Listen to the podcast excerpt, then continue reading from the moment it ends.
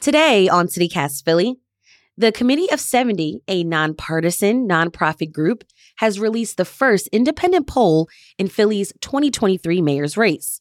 They worked in a partnership with several different groups, including FairVote, the Urban Affairs Coalition, the Philadelphia Citizen, and the Chamber of Commerce for Greater Philadelphia. The poll surveyed 1,500 likely voters. With less than a month until Election Day, who's in the lead to be the city's next mayor? It's Monday, May 1st. I'm Trenae Nuri, and here's what Philly's talking about.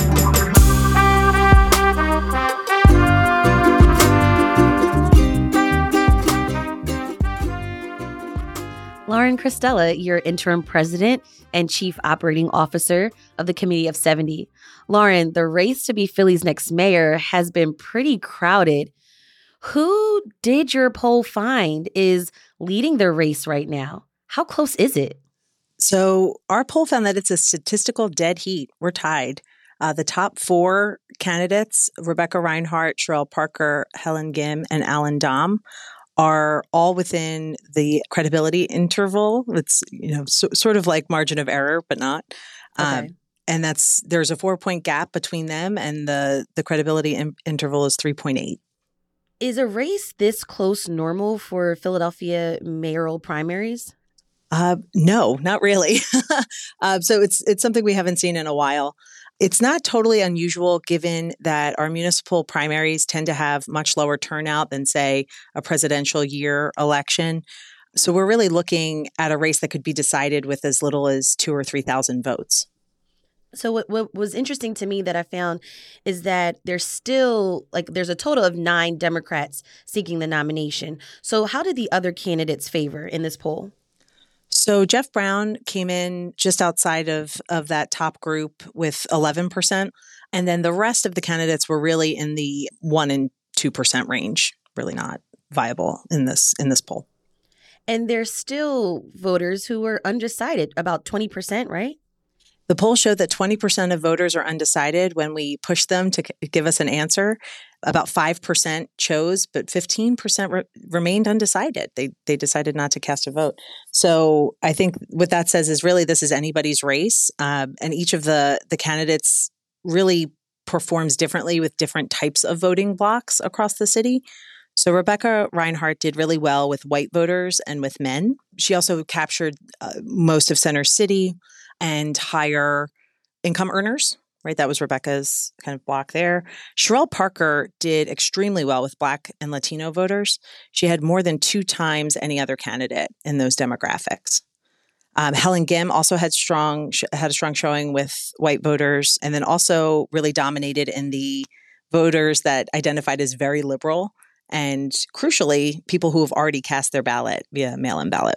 Um, Allan Domb and Jeff Brown are doing really well with people who identify as more conservative or moderate. And it's interesting, the ranked choice voting shows basically where those votes go. And I think that's really where what Jeff Brown, Allan Domb's votes by and large went to Rebecca Rhynhart and a little bit to Helen Gym. So it will really come down to turnout, right? Who can motivate people that they are supporting them to come out to the polls on election day, May 16th. Right. And speaking of election day, um, it's right around the corner. Could this ranking change between now and then? It absolutely will. Any poll, every poll, is just a snapshot of a moment in time. Right. So this poll tells us what likely voters in the Philadelphia Democratic primary thought between April 21st and April 25th. That could change today. That could certainly change next week. And I guess we'll know for sure on May 16th with the official tallying of, of the votes.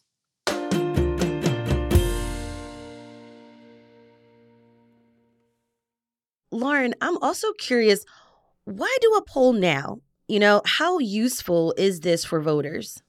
So, we hope that this poll is just one more piece of information voters can use when making a decision about how to cast their vote, right? They should be listening to all of the different forums that are taking place, read the candidate statements, and certainly use Committee of 70's interactive voter guide at 70.org. But this poll, I think all public polling is important just to to get a temperature and and see where other people are and where they're thinking and who has what type of support. It's it's an important public service and it's been disappointing that there haven't been more independent polls in this race given that the candidates have been reluctant to release their polls. Interesting. Let's talk actually about the design of your poll. Some political polls ask voters for one name, but this poll gave the option for voters to rank their choices for mayor. Tell me a little bit about that. The ranked choice voting simulation is really why the Committee of 70 chose to partner on this poll. We think it's an important conversation to start, and this is a very big way to start that conversation. But the poll it was very simple. We asked people uh, to to give us their top choice, right? That and that's like the basic horse race poll. But then we also asked them to to rank their first choice, their second choice, all the way to fifth choice. And then from there, we ran the ranked choice voting simulation, this instant runoff type of election, to just to see if the results would be different.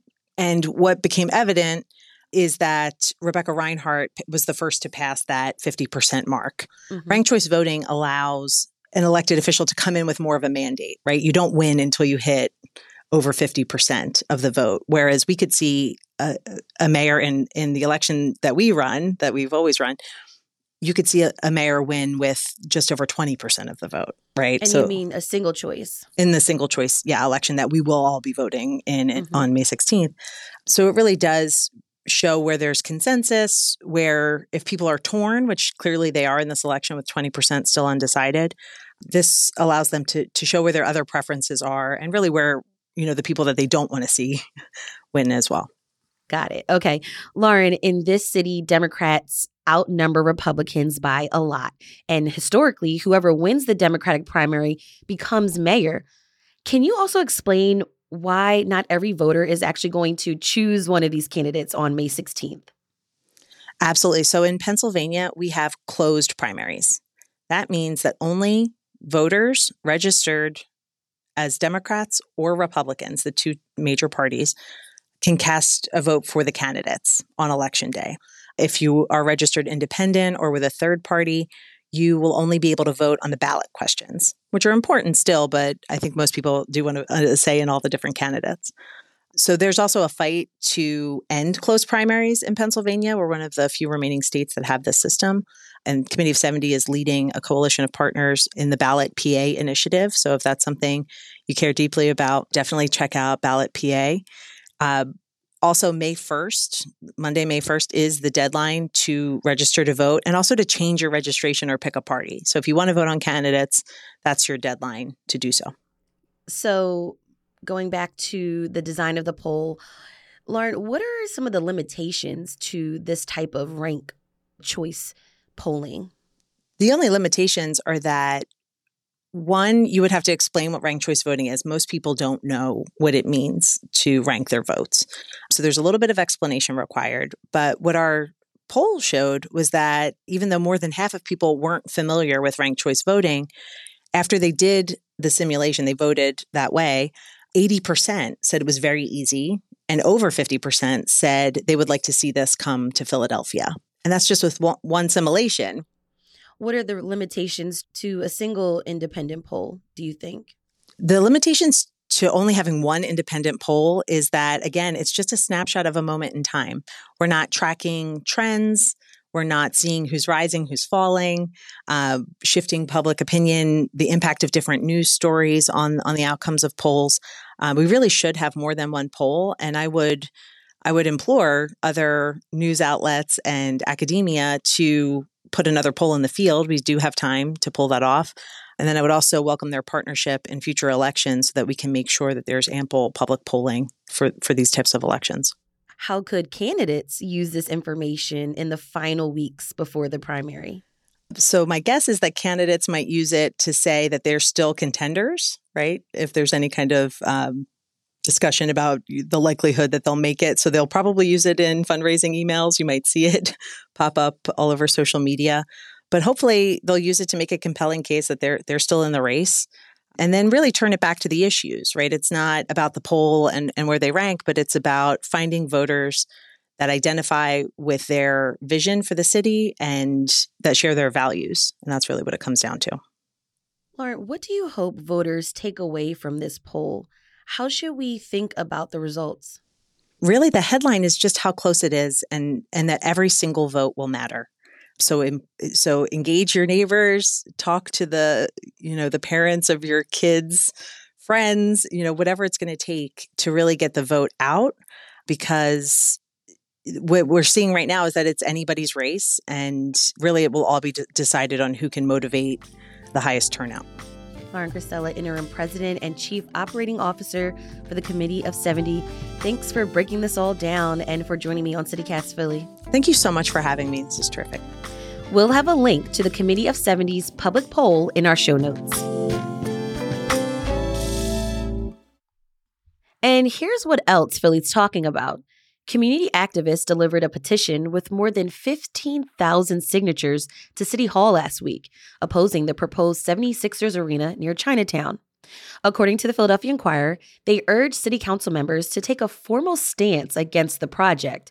Now, most city council members say they're talking to both sides and are waiting for more information before making a decision. Only city council members Kendra Brooks and Jim Harrity formally opposed the arena. And starting today, the Philadelphia Parking Authority will be ticketing drivers parked in bike lanes. Philadelphia Voice reports that this is part of an effort to make streets safer for cyclists. PPA officers will patrol on bikes in Center City, University City, and South Philly. It's time for the tip of the day, where we share a life hack for living in Philly. Today is the last day to register before the primary, and the deadline to apply for a mail in or civilian absentee ballot is May 9th. We'll have a link to the information on how to register and how to vote by mail in our show notes. If you have a tip of the day, we'd love to hear from you too. Call or text us at 215 259 8170.